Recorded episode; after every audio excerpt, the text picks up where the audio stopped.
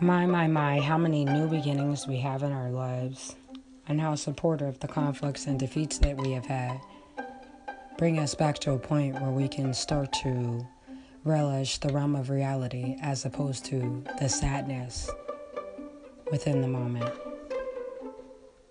It's funny how easy and fickle the heart can be, how it can flip upside down so quickly to become emotionally invested.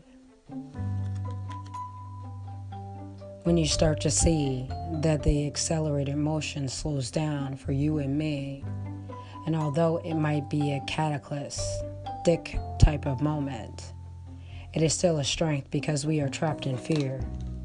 But then again, it might be trapped in angst. So I said that it's another way for us to purge, another way for us to understand the urge for disruption during obstacles and challenges, to understand that we support the imbalance within life by learning how to deal with our strife.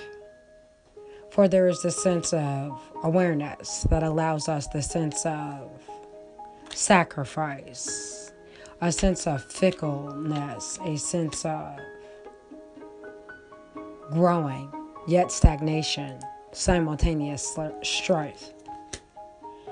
So sometimes you're with a lot of people and it might seem like it's hard to get those type of ide- ide- ideologies off of your mind. And maybe that's perhaps because of the intuitive times that you have had within your life, and understanding that hope is merely within the correlation of celebration.